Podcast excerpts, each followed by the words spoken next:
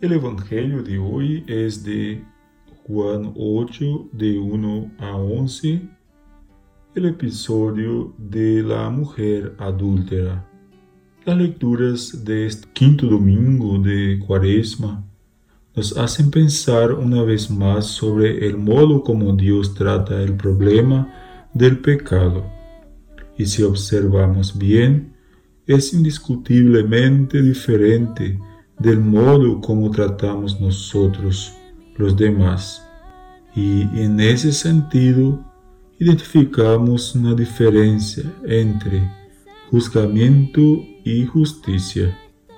La primera lectura de hoy nos da esa dimensión, hablando de hacer cosas que para nuestro entendimiento sería imposible, como por ejemplo hacer surgir la vida un río en la sequedad del desierto. Esto es también un modo de decir que del fondo del pozo de nuestra nada, de nuestra sequedad, Dios puede todavía hacer surgir un río de agua viva. El pecado es también una consecuencia de un desierto de Dios, es decir, donde falta Dios, abunda el pecado. E Deus propõe ocupar esse espaço em nossas vidas, eliminando o pecado. Aunque o Evangelho de hoje habla de uma trampa de los judíos para acusá-lo, además de mostrar a hipocrisia de los fariseus, ele nos deixa uma das mais importantes enseñanzas do cristianismo. Nenhuma lei puede estar por encima de la vida. Ninguna persona puede declararse perfecta. Ninguna persona tiene el derecho a decidir sobre la vida de nadie. Y por más que por una cuestión de orden público y social es preciso corregir al que está equivocado, esto se hace para erradicar el error y el pecado, no el pecador. Pues, como cristianos, jamás deberíamos perder la esperanza en la humanidad. Pero los fariseos, ellos ya vienen con la sentencia de muerte lista, pero también con un aprisionamiento a la ley. Jesús sería condenado por los que no querían la muerte de la mujer si él la condenara, y sería condenado por los judíos si no la condenara. Y Jesús les da una tercera posibilidad. Cuestiona sobre cuál pecador es menos pecador. Y además, vivir en la prostitución no sería un pecado menos grave que condenar a muerte a una persona. Cuando él dice: quien no tenga pecado, que tire la primera piedra, todos se van, pues se dan cuenta que todos son pecadores, con pecados distintos, pero son. Esto nos muestra una dimensión grandiosa de la persona de Jesús.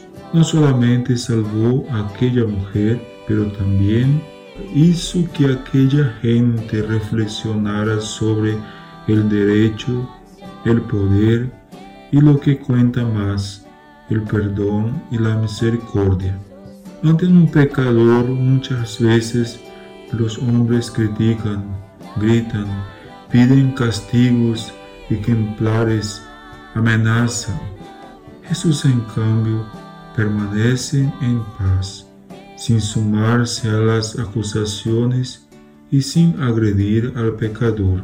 Para perdonarnos, el Señor solo nos pide que reconozcamos nuestros pecados y lo confesemos, lo cual implica aceptar que nosotros mismos somos pecadores y que los golpes de piedras que tengamos que comenzar a tirar sean contra nosotros mismos primero.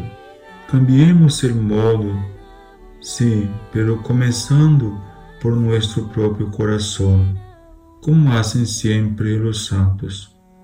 Roguemos a Dios y trabajemos para que todos cumplamos su voluntad, ya que para eso hemos sido salvados por la sangre de Cristo, el Cordero de Dios inocente, que murió en nombre y lugar de nosotros pecadores, para que tengamos vida y la tengamos en abundancia.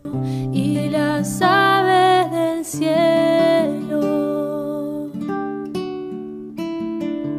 no se preocupan porque están en mis manos. Tené confianza en mí, acá estoy junto a vos. Ama lo que sos y tus circunstancias.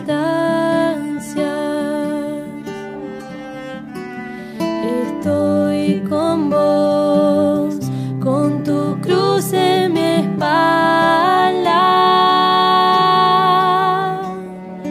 Todo terminará bien.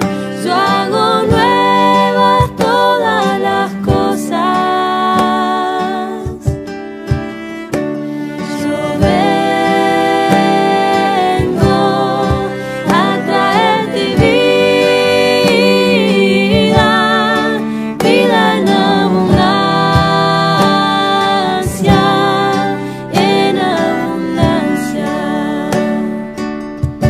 Yo soy el camino, la verdad y la vida, vida en abundancia, en abundancia. No hice al hombre para que esté solo. Caminen juntos como hermanos. Sopórtense mutuamente, ámense unos a